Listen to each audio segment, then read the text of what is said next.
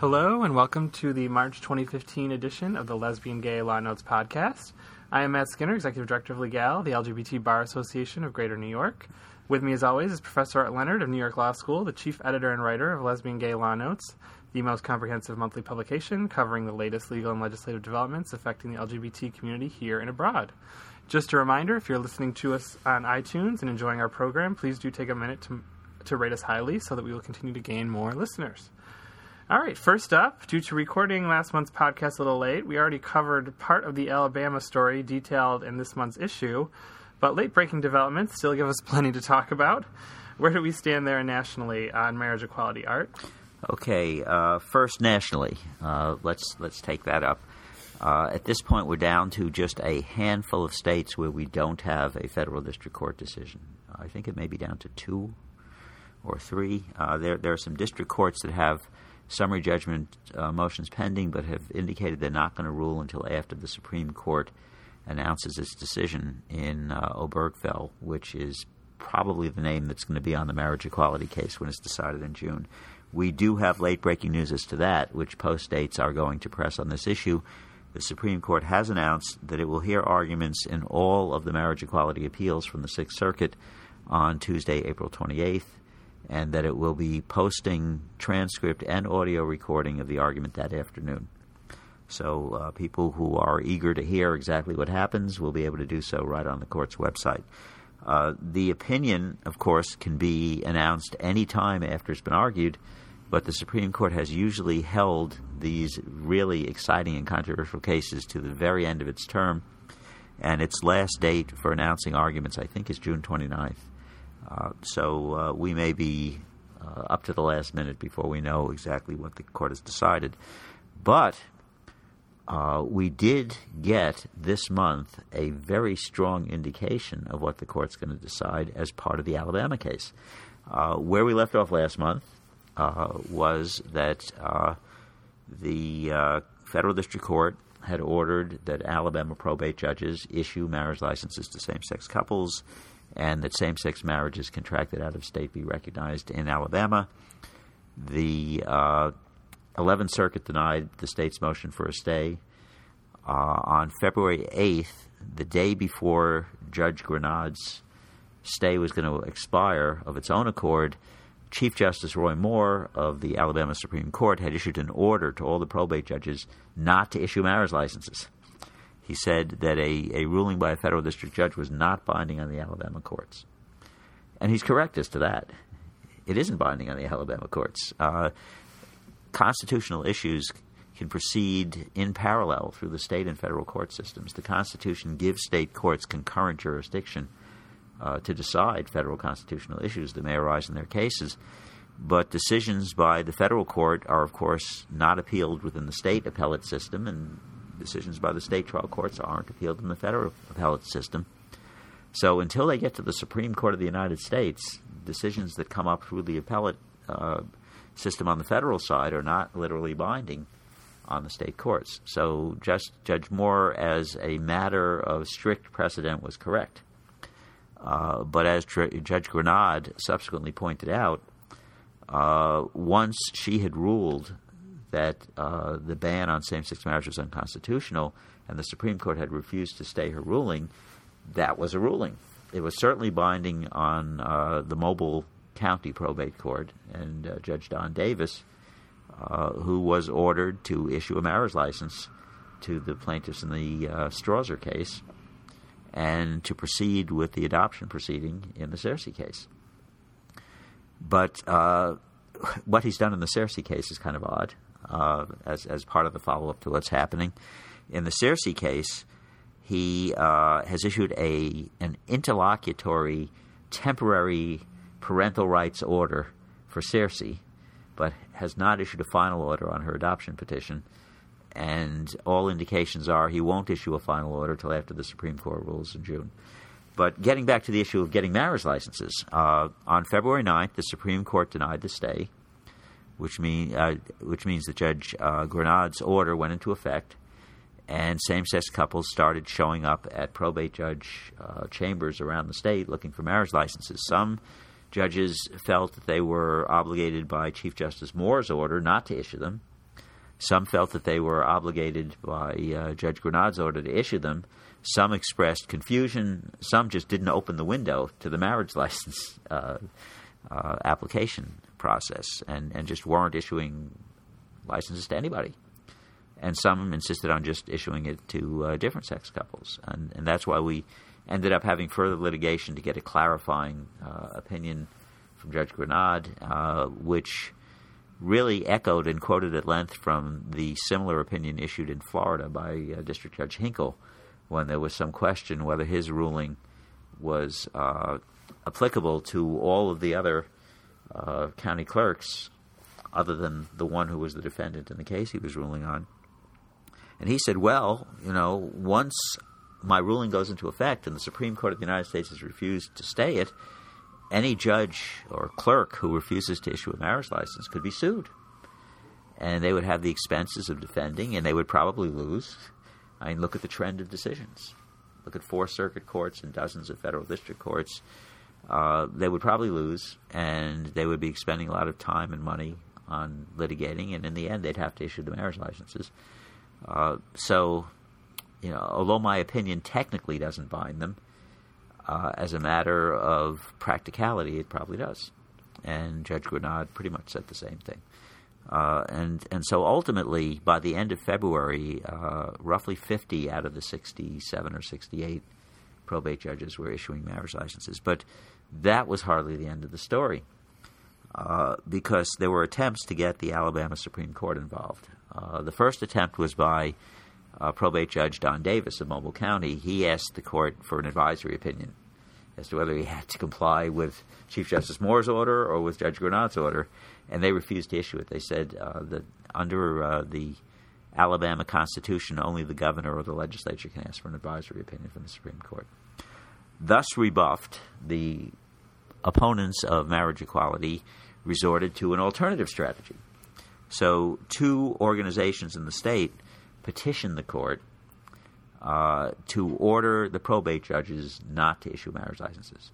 Uh, this was not the attorney general, this was not the state, but they claimed to be representing the interest of the state. Uh, and uh, ultimately, one of the probate judges who was named as a respondent changed sides and said, No, make me a co petitioner. And uh, that persuaded at least one judge on the uh, Alabama Supreme Court that they were standing there. but the other judges thought that these organizations had representative standing uh, to represent the interests of the voters who, after all, had passed the Sanctity of Marriage Amendment many years ago. Uh, so, and this is getting beyond what we're reporting in the March issue of Law Notes because this happened on March 3. The Alabama Supreme Court, by a vote of 7 to 1, with Chief Justice Moore abstaining, Thank God he recused. Well, he really had to because he, he's having issued his order. He's become a party in this case, Yes. so he really can't sit as a judge right, in a right, case where he is in effect a de facto party. Uh, but as as I I say in the article I'm working on for the April issue of, Law Notes, his fingerprints are all over this decision. Uh, and uh, what the court basically did is they said, well, the, this party, these parties do have standing, we do have jurisdiction, and we totally disagree with Judge Granade. And they issued a, a lengthy opinion which relies primarily on the Sixth Circuit and the dissenting judges in the other courts of appeals uh, and pre Windsor authority, and also looking at U.S. v. Windsor, the DOMA case, they say, and the Supreme Court acknowledged that it's the role of the states to define marriage. So uh, they're they're It's picking very- up the bits of Windsor that helped them. The very interesting uh, notion of standing is presented in this. Uh, Well, they how these organizations are harmed is sort of spurious. well, they're, they're saying it's not a case of harm; it's a case of them representing the interest of the state, which is harmed if it's ordered to issue marriage. It's it's a bit tortured in its reasoning, and I'm sure it will be fodder for uh, civil procedure classes and uh, advanced litigation classes to come.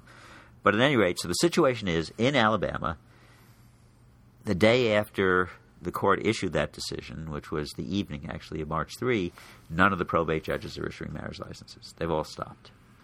Because they say they're under a direct order now of the Alabama Supreme Court. The court did say that any judge who wanted to dispute it could uh, had five days to dispute it and to explain why they should be allowed to issue marriage licenses.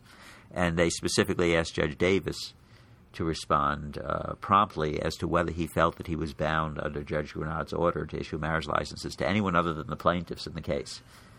And we should also know they didn't even ask our side for briefing No. on the core issue. This this was a case that was between uh, parties who had Agreed, no yeah. had no actual interest. Right, and agreed that we, interest. you know, they didn't ask anyone on our side to present Right. our side of the case. Right. In other words, they decided the substantive issue without any adversity. and so that clearly violates rules of standing and jurisdiction. And, and this is clearly an advisory opinion, uh, which they say that they can't give unless asked by the governor or the legislature. I'm sure that could be cured by the legislature passing a resolution, uh, ex post facto. Yeah, yeah. But this is strange. But you know, there were some other marriage developments that we should talk about. Uh, there was a little flurry of uh, activity in Texas. Uh, now, uh, listeners may recall that last year, a federal district court in San Antonio issued a ruling finding the Texas ban on same-sex marriage unconstitutional. That was appealed to the Fifth Circuit by the state. The Fifth Circuit heard arguments on January 9th. They have not issued an opinion yet. Uh, but meanwhile, the, the district judge had stayed his own decision. And attempts are being made to try to get the Fifth Circuit to lift the stay based on the fact that the Supreme Court refused to stay Alabama and Florida, but so far they've been unsuccessful. Uh, but a probate court in Austin, Travis County, uh, had a case in which someone had died. They had they left a same sex partner. A woman had died and left a same sex partner. Uh, she was not married to them to her out of state. They hadn't contracted a civil union or a domestic partnership somewhere else, but they'd lived together for a long, long, long time as a couple. And the surviving partner wanted to claim that they had a common law marriage and therefore uh, that she had rights uh, as an intestate uh, uh, surviving spouse. Uh, the uh, the the case involves a dispute over whether she has the rights of a surviving spouse, and uh, the surviving heirs at law were uh, contesting that, and the probate judge decided, in a somewhat strange ruling that doesn't have a lot of explanation, that uh, to the extent that Texas recognizes common law marriages, uh, they would have to recognize common law marriages for same sex couples because, in the opinion of this probate judge, it would violate the 14th Amendment not to do so. and, uh, and so immediately, another lesbian couple in Austin who were eager to get married uh, quickly went to a regular trial judge and asked for an order uh, on the on the county clerk to allow them to uh, have a marriage license and get married. And the obliging judge issued the order, and so they got married. And so all of a sudden, there was this uproar in the state. The uh, recently elected Attorney General Ken Paxton, who is a sworn opponent of same-sex marriage, just like all other statewide elected officials in Texas, uh, quickly ran to the state Supreme Court and asked the state Supreme Court for an order that no county clerks in Texas issue marriage licenses to same-sex couples, which the court was eager to oblige.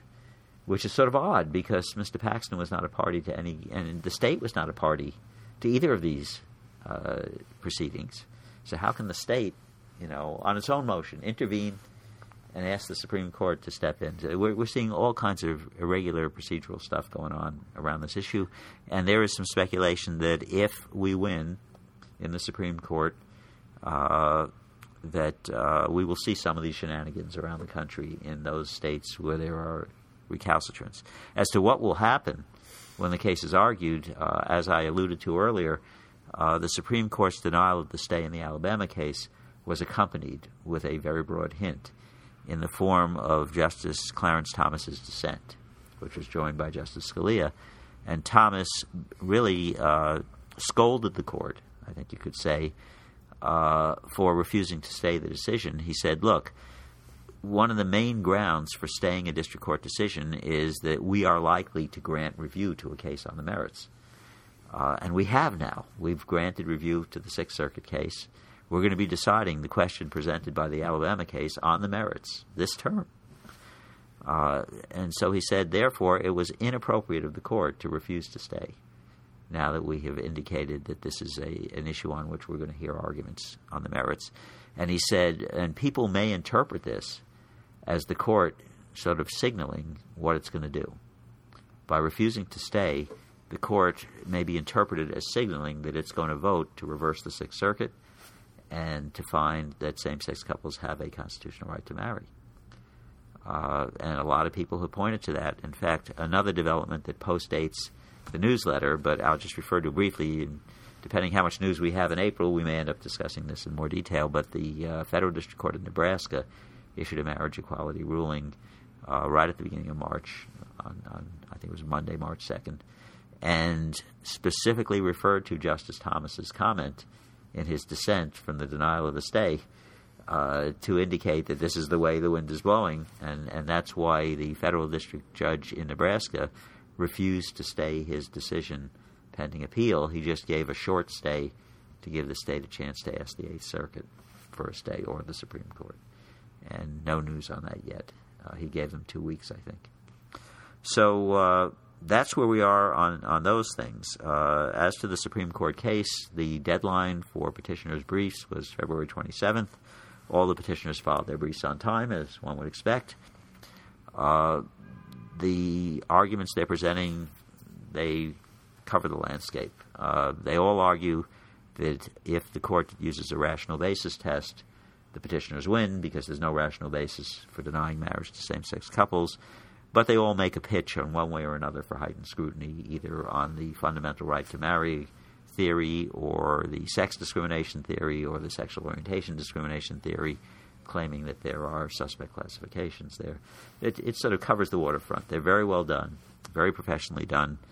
Uh, there are local counsel, there are LGBT rights uh, organization attorneys, there are uh, pro bono attorneys from big law firms. Uh, the collection of legal talent that's being devoted to this is extraordinary.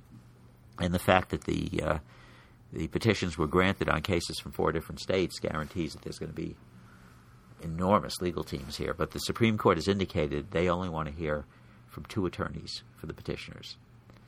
Uh, basically, all of these attorneys are going to have to decide who's going to present the argument on the right to marry and who's going to present the argument on recognition. I don't think the court is denying any state attorney general the right to defend their marriage law. So there may be four uh, attorneys on the other side. But uh, we'll see how, how that unfolds. Yeah. And I think all the amicus briefs are due tomorrow, because there's been a lot of amicus uh, briefs, right? Uh, about which Republicans are signing on to the Republican brief, which is sort of yeah. interesting. We got David Koch, apparently. Yeah, well, uh, the, the Koch brothers are supposedly libertarian on this issue. And uh, General Stanley McChrystal, I also saw. So some uh, yeah. it, it, interesting it, Republicans on that brief.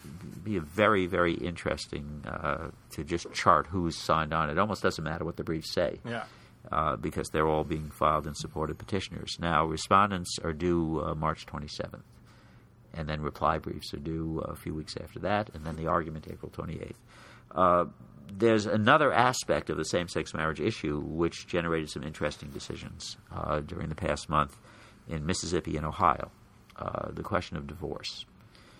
Uh, if a state does not recognize same sex marriages, can state residents who are married in other jurisdictions get divorced there?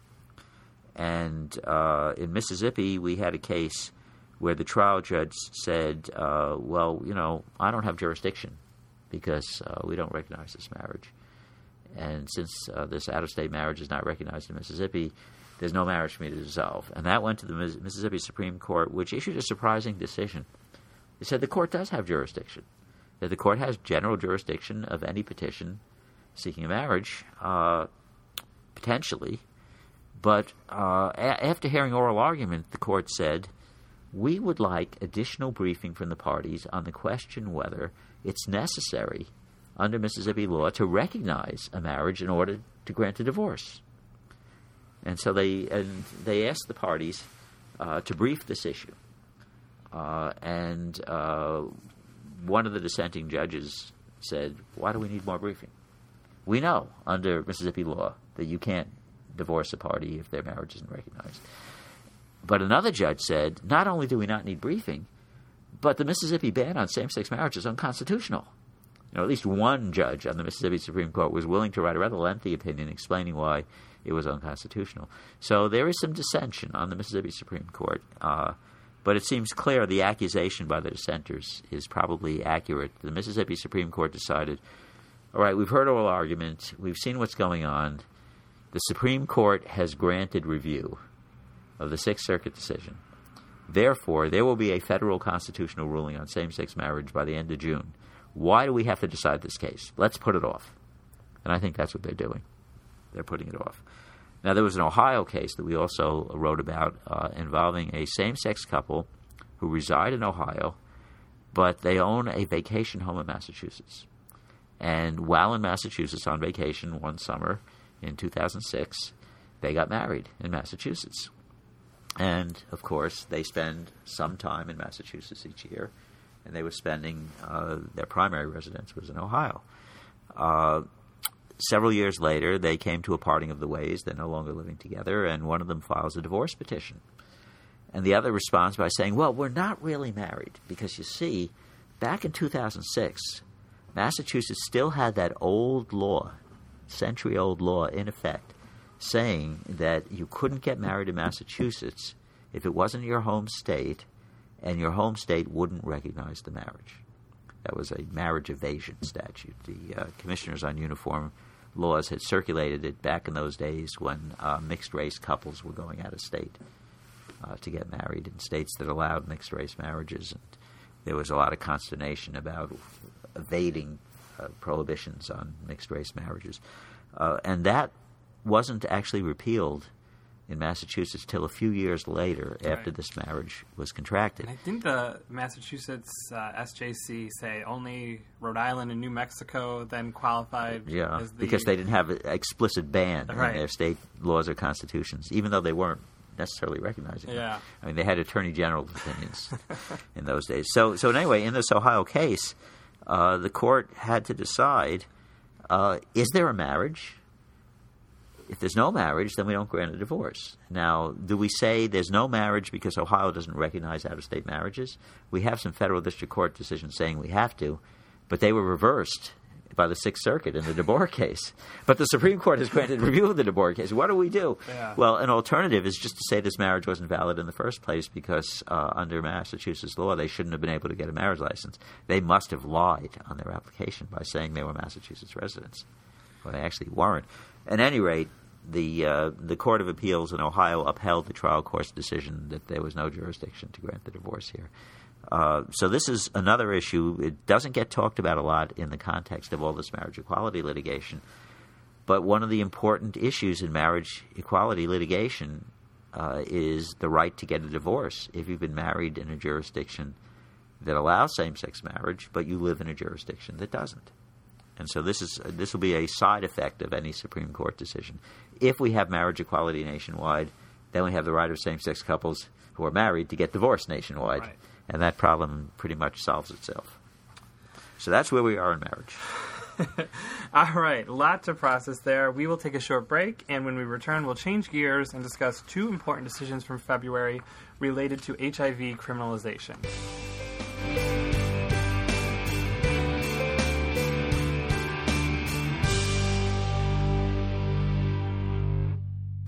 We are back discussing two decisions from the past month setting important precedents in the area of HIV criminalization. Uh, can you tell us about People versus Williams first, Art? All right, this was a decision by the New York Court of Appeals, which is New York's highest court. It was decided uh, on February 19th, but the uh, the court's hearing in the case took place when the bench was down to only five members. There were two vacancies that uh, nominations were pending; they hadn't been confirmed by the state senate.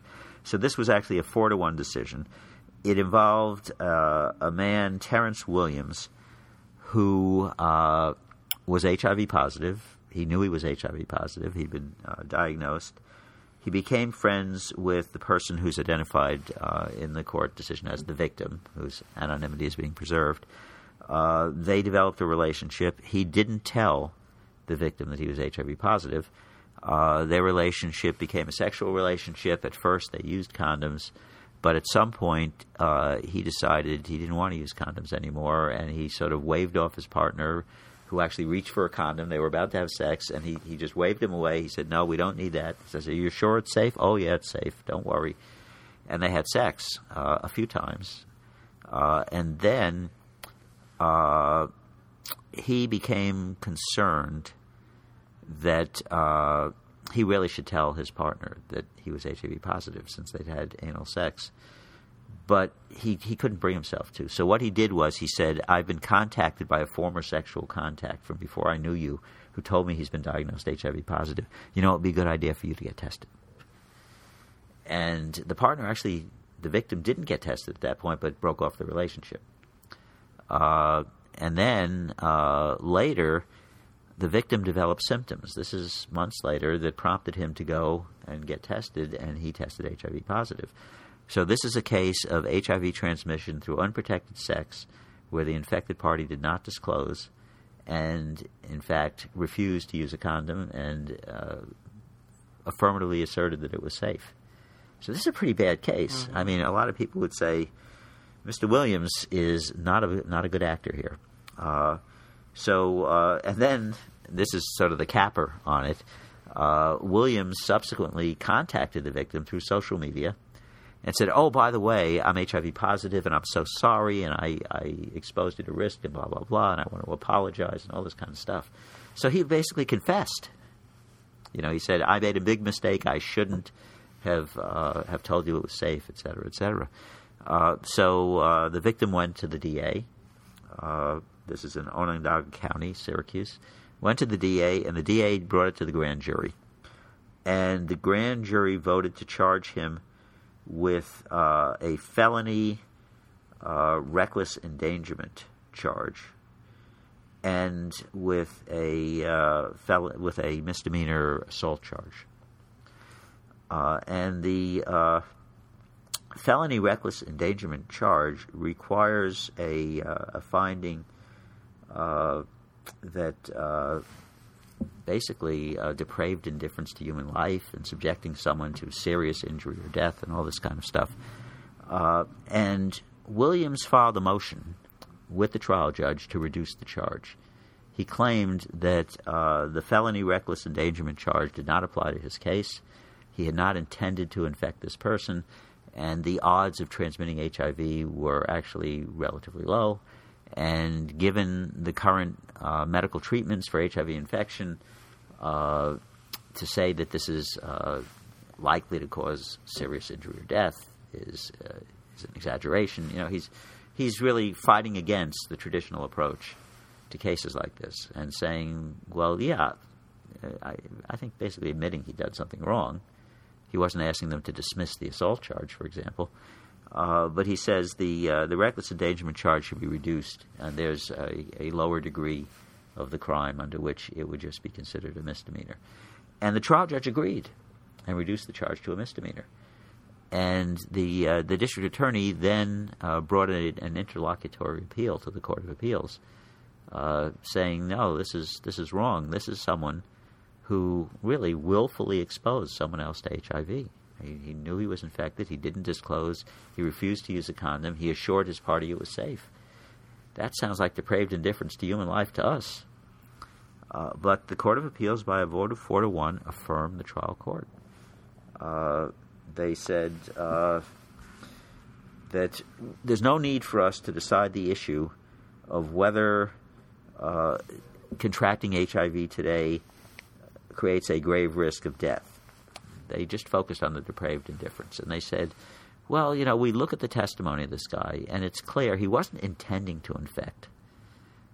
And by uh, telling the victim to get tested, he was showing some concern for his life.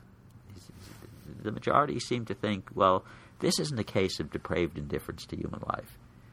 Uh, I, I think that the decision is sort of hard to understand without addressing the other issue the, the fact that HIV infection now is treatable and that the overwhelming majority of people who are infected, if they have access to the appropriate medications and they're compliant, are not likely to die from HIV infection. They're likely to die from something else, maybe even old age, but not HIV infection. So, uh, you know, I think there were grounds for debate about this, uh, about whether it was appropriate to uh, reduce it from a felony to a misdemeanor. But I know that there are strong arguments that people say uh, that criminalization of HIV itself is, as a matter of public policy, a bad idea. that it drives people underground. It deters people from finding out their HIV status for fear that then they would, they be charged of having depraved indifference to human life. It, it puts them in a position uh, where uh, sort of the blunt instrument of the criminal law, rather than a more fine-tuned public health policy, uh, could be pursued to try to reduce HIV spread. Uh, so it's a difficult case. I've, I've uh, from my own postings about the case on social media, I've engaged in some debates with people as, you know, is it appropriate to treat this as a felony? Or is this uh, not serious enough to be treated as a felony? I, a misdemeanor, it's still a criminal conviction. And uh, one assumes that on remand he's going to plead guilty to uh, some charge. Uh, whether there'll be jail time, I don't know. Whether there'll be probation. But uh, the district attorney certainly thought it was serious enough to bring it to the Court of Appeals. So I speculate in my article in Law Notes that uh, they're probably going to want some jail time here. I know most most folks in the HIV advocacy world are strongly against you know HIV transmission criminalization. So uh, I think they were happy with the decision. It's, Yeah. it's certainly up for debate. Um, anyway, uh, United States versus Gu- versus Gutierrez uh, is the other decision from this All right. one. The other one is is a decision by the U.S. Court of Appeals for the Armed Forces. Uh, this involves uh, not gay sex, but straight sex, but straight sex with a twist. This involves swingers parties that go on at Guantanamo Bay among the bored military personnel there looking looking for entertainment. But uh, uh, Tech Sergeant David Gutierrez, the Air Force, who knew he was HIV positive, he'd been diagnosed.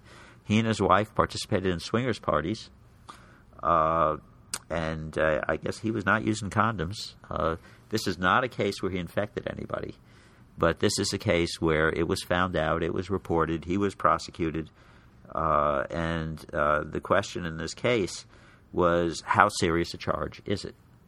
I mean, there's no evidence of transmission. Uh, he was charged uh, for aggravated assault for engaging in unprotected oral and vaginal sex with the women during the swingers parties. He was also charged with adultery and other things, but the only uh, charge that was the subject of this appeal was the aggravated assault. Uh, aggravated assault uh, happens when someone commits an assault with a dangerous weapon or other means or force likely to produce death or grievous bodily harm. Uh, he was convicted by the court martial, and on his appeal, he's arguing, well, hold on a minute. Hold on a minute. I didn't infect anybody. The odds of me infecting anybody through oral or anal, uh, oral or vaginal sex are extremely low. And furthermore, the consequences of transmission, you know, as was also argued in the uh, in the Williams case, uh, are not quite so severe as uh, to meet the uh, standards of likely to produce death or grievous bodily harm. HIV infection is treatable. Uh, and the uh, Court of Appeals uh, in this case bought his argument. Uh, they said certainly, you know, he can be prosecuted for assault in this case, but this aggravated assault, they said, and they had expert witness here on the odds of contracting HIV uh, through oral sex or vaginal intercourse, and they said the odds are very low. In fact, they had a, a, a, an expert testify that the odds of contracting it through oral sex uh, between a man and a woman are virtually zero.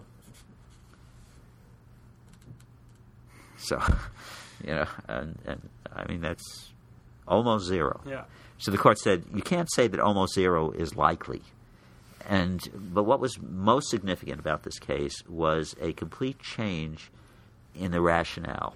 Uh, there was an old case that the court martial had relied on, United States against Joseph, a uh, decision by this court from 1993, in which they said uh, the probability of infection need only be more than merely a fanciful, speculative, or remote possibility, because the question is not the statistical probability of HIV invading the victim's body, but rather the likelihood of the virus causing death or seriously bodily harm if it invades the victim's body. That was the rationale of the old cases. Because the consequences of infection in 1993, before we had antiretroviral medications, the consequences of infection were so severe, even the tiniest possibility that it might take place would bring it within the aggravated assault statute. Well, now they have repudiated that reasoning. Uh, and I think partly that's in light of the fact that HIV infection is a treatable condition now. But it's partly because we have much better data about transmission than we did in 1993. And they said, how can you say it's likely when the odds are so stacked against it? They said, even with vaginal intercourse, uh, where the, the male is infected, only one in a 500 chance that it's going to transmit. Now, that's more than nothing, but it's really sort of negligible, and it's not likely. You can't say it's likely if it's a 1 in 500 chance. So the court has reversed its reasoning, and this means that uh, the potential punishment under military law, because this is the Court of Appeal for the Armed Forces, not for like for the Navy or the Marine Corps or something like that. So this covers the entire military. Uh, the rule now is you can't charge people with aggravated assault for unprotected uh, sex by uh, someone who's HIV positive. It's going to be ordinary assault, which means a much lower penalty. All right. Uh, but still a penalty. You're right. Yeah. Uh, we'll take another short break, and when we return, we'll update you on an interesting effort we had previously discussed on the summer 2014 podcast to hold a faith based conversion therapy provider liable under the New Jersey Consumer Fraud Act.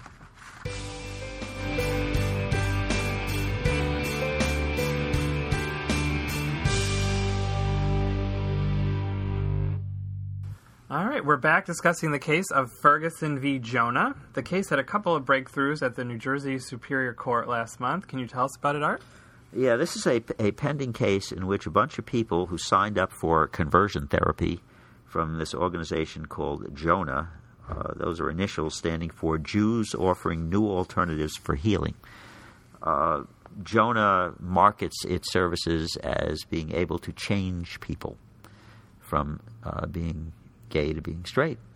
Uh, so these people all signed up. They paid significant fees. They went through uh, the, the, various procedures. Uh, Some interesting procedures. Oh, very, very interesting, which we've talked about before, uh, like group nakedness and uh, beating an effigy of the plaintiff's mother with a tennis racket while screaming as if killing her.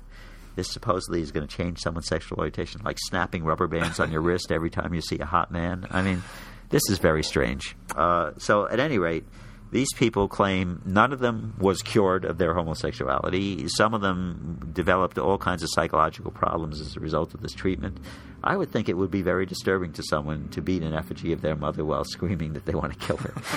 Uh, so, you know, they had to go. You know, it's, it's really not a laughing matter. They ended up going for treatment, for psychological or psychiatric consultation to try to cope with this. Uh, uh, the the American Psychiatric Association, uh, among other things, has said that conversion therapy can cause severe depression.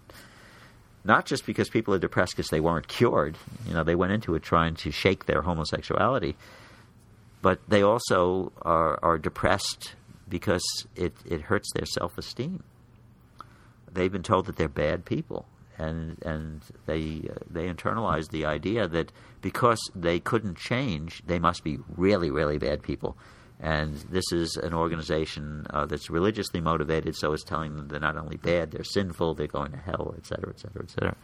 So it's pretty severe stuff. So the theory of the case is that Jonah is engaged in false advertising. It's representing itself as an organization that can cure homosexuality. And uh, an, an, assumption of that is that homosexuality is a disease condition that can be cured, and that this organization can do it. And furthermore, that they are purportedly representing that they are successful at doing it.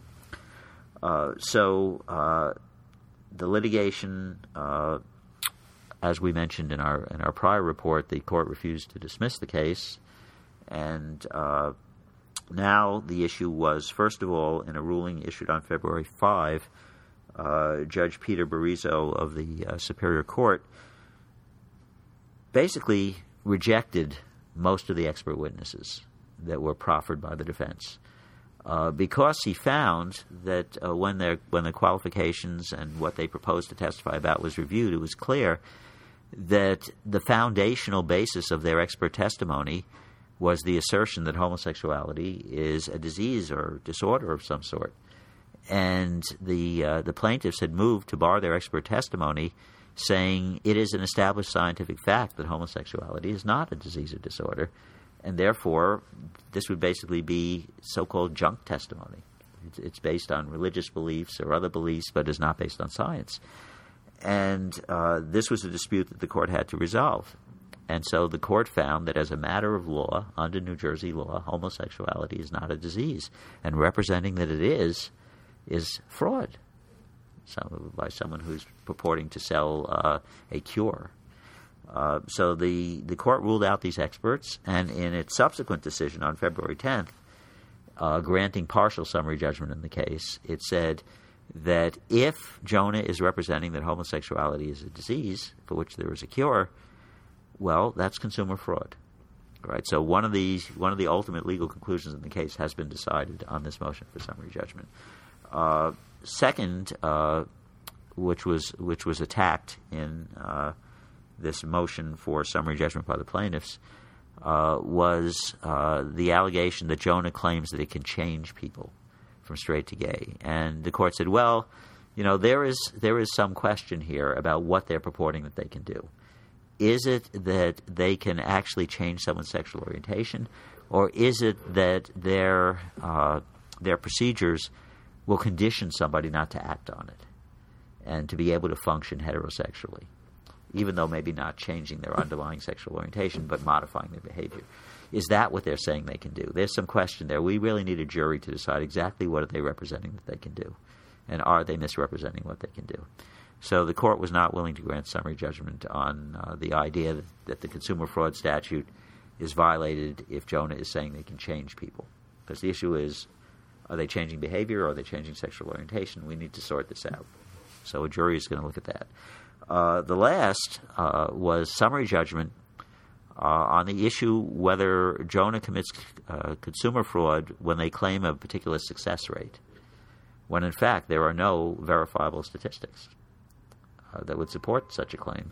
And the court said, well, yeah, if they are representing that there is a particular success rate in converting people to heterosexuality, but there's no statistical backup, that's consumer fraud.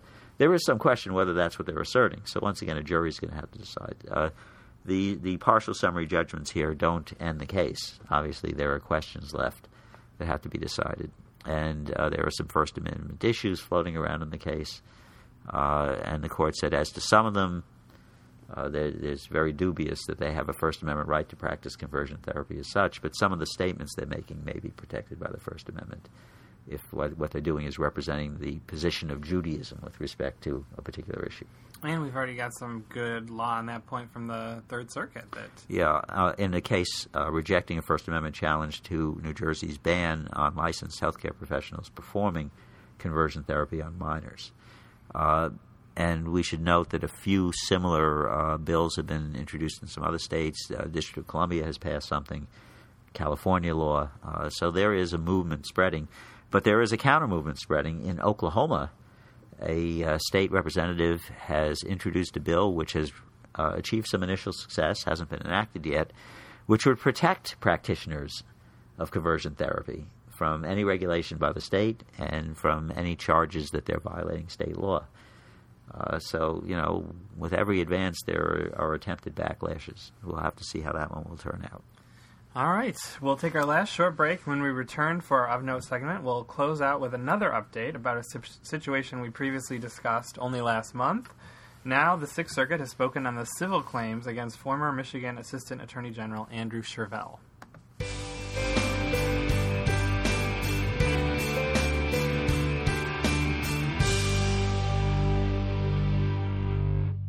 All right, we are back to d- discuss uh, the Andrew Shirvell case in our of notes segment for this edition. The bad news continues to pile up for former Michigan Assistant Attorney General Andrew Shirvell in 2015.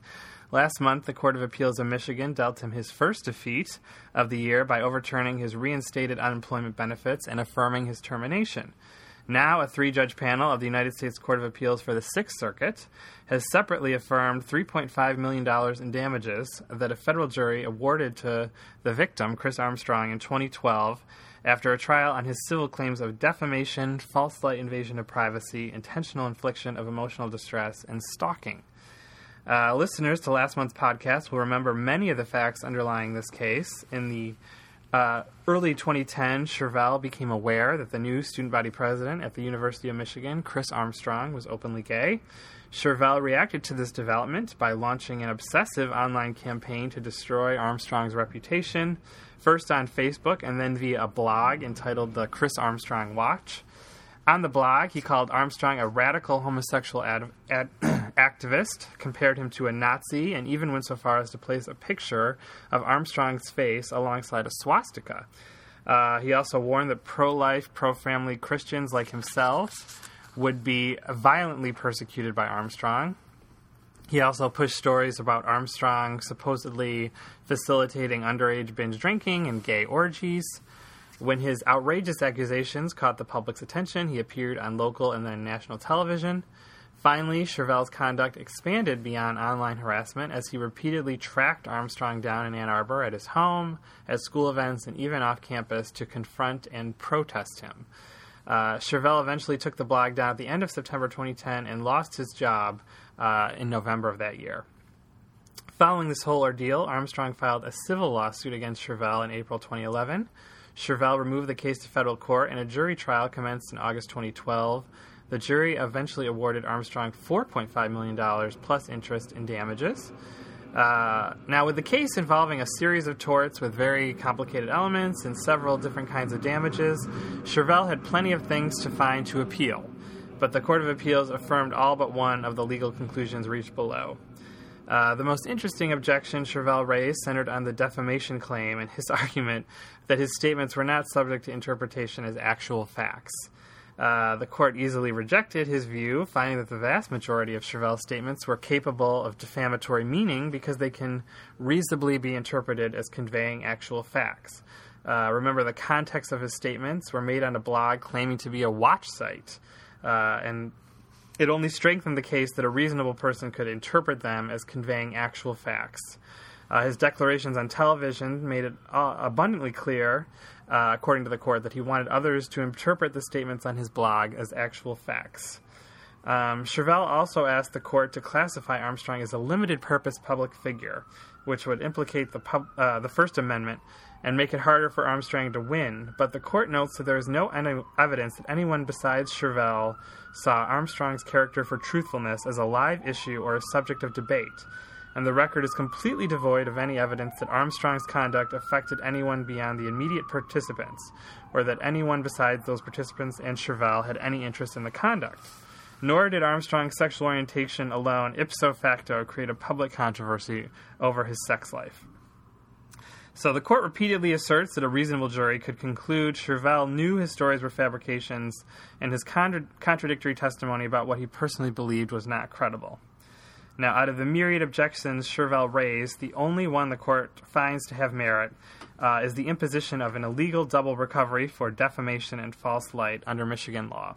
Basically, uh, the jury, uh, on its sort of uh, verdict form, used the same uh, underlying facts to say that Shirvell was liable for both defamation and false light. Uh, so the court took away the $1 million that they awarded Armstrong uh, for false light, and that brought the total down from 4.5 million to 3.5 million. Uh, while this was a great victory for Armstrong, it's unfortunate that he probably has no chance of ever seeing uh, anywhere near the amount uh, owed to him.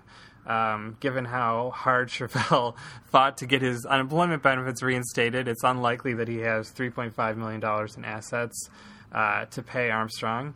Um, and also, the opinion discusses a lot about how this whole strange episode um, has continued to hurt Armstrong even now, years later, um, as he's made a, several career choices based on it, where he hasn't wanted new employers to to look into this strange episode and find out about it. Um, so while it is a, a legal win, it's still um, the whole episode is still unfortunate and, and troubling to, to recount. If you anything you wanted to say about it, Art? Uh, just that I hope this is the end of it. yeah. uh, I I wouldn't be surprised if Shirvell, uh, who continues to make First Amendment arguments, files a cert petition, but I don't think it's going anywhere. Yeah. All right, that's all the time we have for today. There's another uh, snowstorm in New York. If you can hear the plows in the background, we apologize. if you are in the New York area on March 19th, uh, I invite you to join Art and I at the Bar Association's annual dinner. We will be honoring Alfonso David from Governor Cuomo's administration, Carmelyn P. Malalis, the new chair and commissioner of the New York City Commission on Human Rights, and HBO, and we will also be joined by the plaintiffs in the Michigan marriage case currently at the Supreme Court. With that note, thanks for listening. To read the latest issue of Law Notes, please become a member of Legal or a Law Notes subscriber by visiting www.le-gal.org. This and future podcasts can also be found online in iTunes or at legal.podbean.com. Please take a moment to give us lots of stars there if you like the podcast. Follow Legal on Twitter at LGBTBarNY or find us on Facebook. Thanks again, and we will see you in April.